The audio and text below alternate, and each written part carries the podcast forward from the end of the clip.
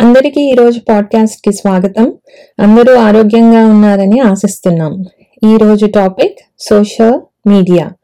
ఈ సోషల్ మీడియానే ఒక సోషల్ డైలమా అని అంటున్నారు ఒక డాక్యుమెంటరీ వారు. ఆ డాక్యుమెంటరీ పేరు ద సోషల్ డైలమా.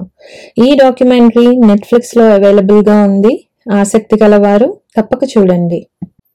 నిప్పు పెట్టినవారు ఆ నిప్పు వల్ల ఎంత విధ్వంసం జరుగుతోంది? జరగగలదు అని మనందరికీ కళ్ళకు కట్టినట్టు చూపుతున్నారు ఈ సోషల్ డైలమా డాక్యుమెంటరీ ద్వారా. ఈ మాట చెప్తోంది నేను మీరో లేదా మనలాంటి వాళ్ళో కాదు. ఈ సోషల్ మీడియాని సృష్టించిన ఇంకా ఆ కంపెనీస్లోనే పనిచేస్తున్న ఎంతో మంది ఈ సోషల్ మీడియా ఎంత విధ్వంసానికి దారి తీస్తోంది అని చూపుతున్నారు ఈ డాక్యుమెంటరీలో.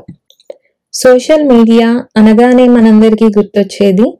ఫేస్బుక్ ఇన్స్టాగ్రామ్ ట్విట్టర్ ఇంకా చెప్పాలంటే యూట్యూబ్ కూడాను.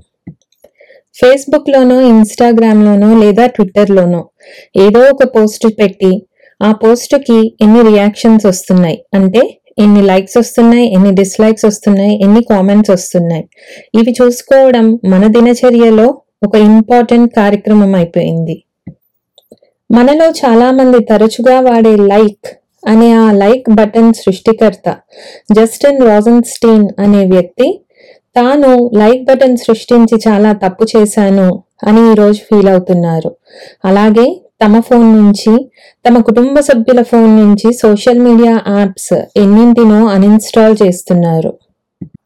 అలాగే ఫేస్బుక్లో ఎగ్జిక్యూటివ్గా పనిచేసిన చమాత్ గారు ఈ సోషల్ మీడియా ఒక గ్లోబల్ ప్రాబ్లం అని దీని వలన ఎంతో విధ్వంసం జరగగలదని జరుగుతోందని ఎన్నోసార్లు ప్రస్తుతించారు.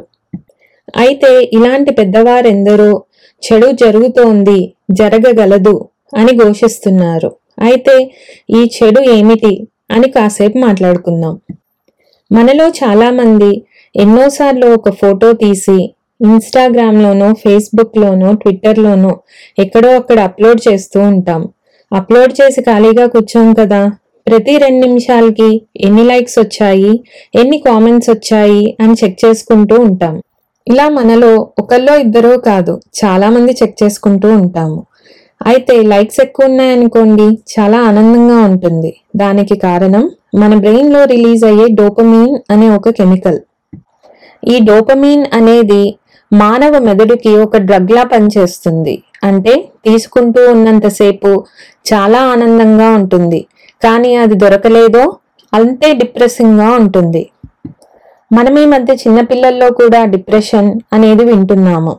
దీనికి ఒక ముఖ్యమైన కారణం ఈ సోషల్ మీడియా.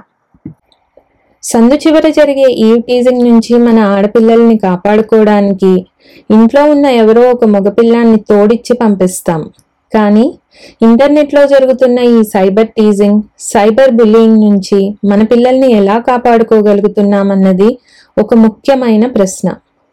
కేవలం టీజింగే కాదు ఈ సోషల్ మీడియా మన పిల్లల యొక్క మనోభావాలని ఎలా మానిపులేట్ చేస్తోంది అన్నది కూడా ఖచ్చితంగా ఆలోచించాలి.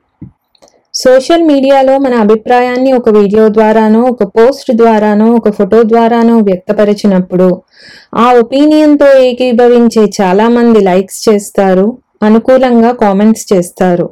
అలాగే అనుకూలంగా ఆలోచించని వారు డిస్లైకులు కూడా చేస్తారు. అలాగే విరుద్ధమైన కామెంట్ల వర్షం కూడా కురిపిస్తూ ఉంటారు. మనం కేవలం ఒక అభిప్రాయాన్నే వ్యక్తపరుస్తున్నాం అనుకుంటాం చాలాసార్లు.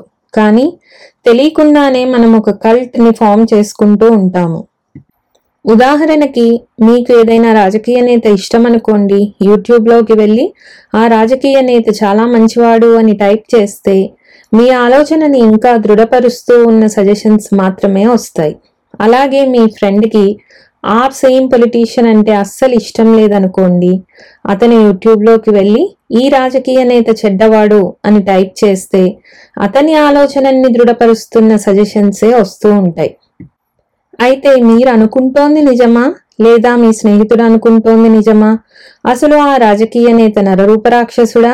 లేదా దైవ స్వరూపుడా ఇలాంటి నిజానిజాలతో యూట్యూబ్కి ఎట్టి ప్రమేయము లేదు. అయితే మీరు మాత్రం మీ స్నేహితుడితో ఈ విషయమై గొడవ కూడా దిగచ్చు.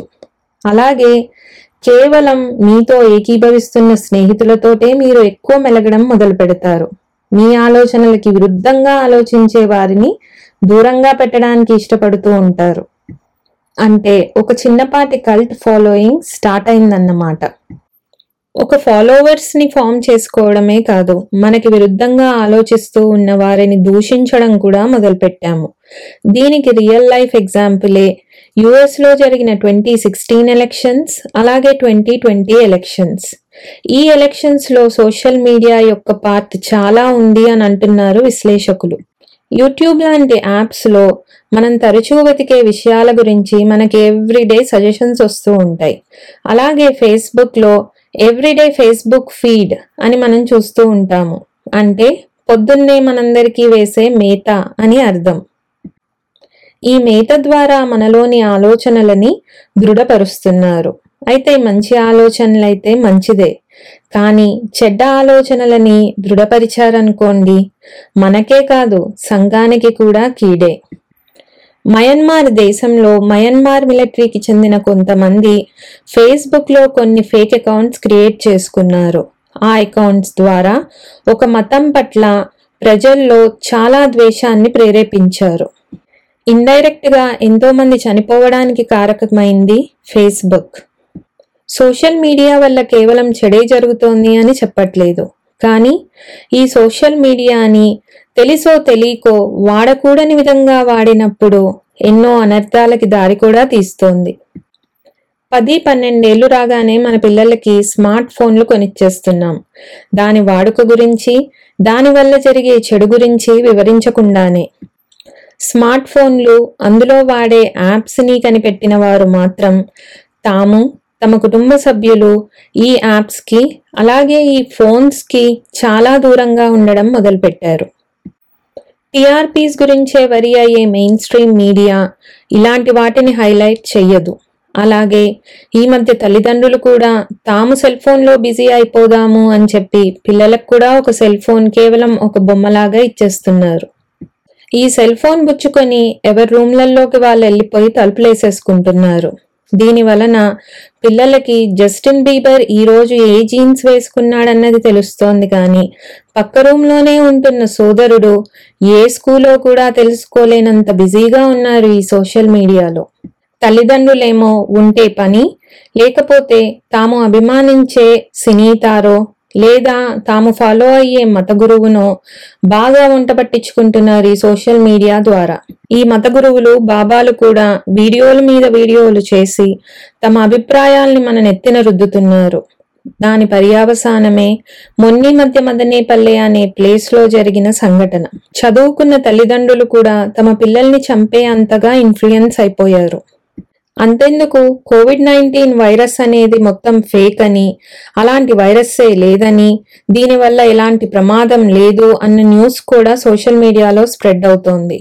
ఇలాంటి నిజానిజాలని పర్యవేక్షించడం కానీ ఇందులో నిజమేంటి అబద్ధమేంటి అన్నది సోషల్ మీడియాకి అనవసరం. ఇక ఫేస్బుక్లో లైక్లు కామెంట్స్ అయితే మనందరి పాలిట ఒక డ్రగ్ లాగా తయారయ్యాయి. లైక్స్ వస్తే ఉబ్బి తబ్బిబ్బైపోవడము డిస్లైక్స్ లేదా ఏదో ఒక కామెంటో రాగానే మన నిద్రని కూడా కోల్పోయి దాని గురించి ఆలోచించడము మొదలుపెట్టాము. ఒక్కసారి ఆలోచించి చూడండి. ఒక యాభై లైక్స్ వచ్చాయనుకోండి ఒక ఇద్దరో ముగ్గురో డిస్లైక్ చేస్తే ఆ డిస్లైక్ చేసిన వారి గురించి ఎందుకు పట్టించుకోవాలి? గుడిలో కూడా దేవతని అలంకరించి బుగ్గన ఒక చుక్క పెడతాం. ఆ చుక్కతోటే అలంకారం సంపూర్ణంగా కనిపిస్తుంది. అలాగే మన ఇంట్లో చిన్నపిల్లల్ని కూడా చక్కగా స్నానం చేయించి మంచి బట్టలు తొడిగి బుగ్గన ఒక చుక్క పెడతాము. ఆ చుక్క పెట్టలేదో ఏదో ఒకటి అసంపూర్ణంగా ఉన్నట్టు అనిపిస్తుంది. సోషల్ మీడియాలోనే కాదు మీ ఫిజికల్ వరల్డ్లో కూడా ఎవరైనా మీ పట్ల డిస్లైక్ బటన్ లాగా మారితే మాత్రం వారి గురించి ఎక్కువగా పట్టించుకోకండి. వారే మీ పట్ల ఒక దిష్టి చుక్క అన్నమాట. మీ ఇంట్లో పిల్లలకి స్మార్ట్ ఫోన్ కొనిచ్చే ముందు వారికి అవసరం ఉందో లేదో అన్నది ఖచ్చితంగా ఆలోచించండి. కొనిచ్చాలి అని నిర్ణయించుకున్నప్పుడు ఖచ్చితంగా సోషల్ మీడియా గురించి వారికి వివరించండి. మీరు కూడా నియమిత సమయాలు పెట్టుకొని ఆ సమయంలో మాత్రమే సోషల్ మీడియా అలాగే స్మార్ట్ ఫోన్ని ఉపయోగించండి. సోషల్ మీడియా గురించి ఇంకా విస్తృతంగా నేర్చుకోవడానికి అలాగే సోషల్ మీడియాకి చెందిన కంపెనీల్లో పనిచేసిన పని చేస్తున్న వారి అభిప్రాయాలు తెలుసుకోవాలంటే ఖచ్చితంగా ద సోషల్ డిలెమా అనే ఈ డాక్యుమెంటరీని మాత్రం చూడడం మర్చిపోకండి. అలాగే మా పాడ్కాస్ట్ని వింటూ ఉండండి. మళ్ళీ ఇంకో మంచి పాడ్కాస్ట్తో మీ ముందుకు వస్తాము అప్పటి వరకు సెలవు.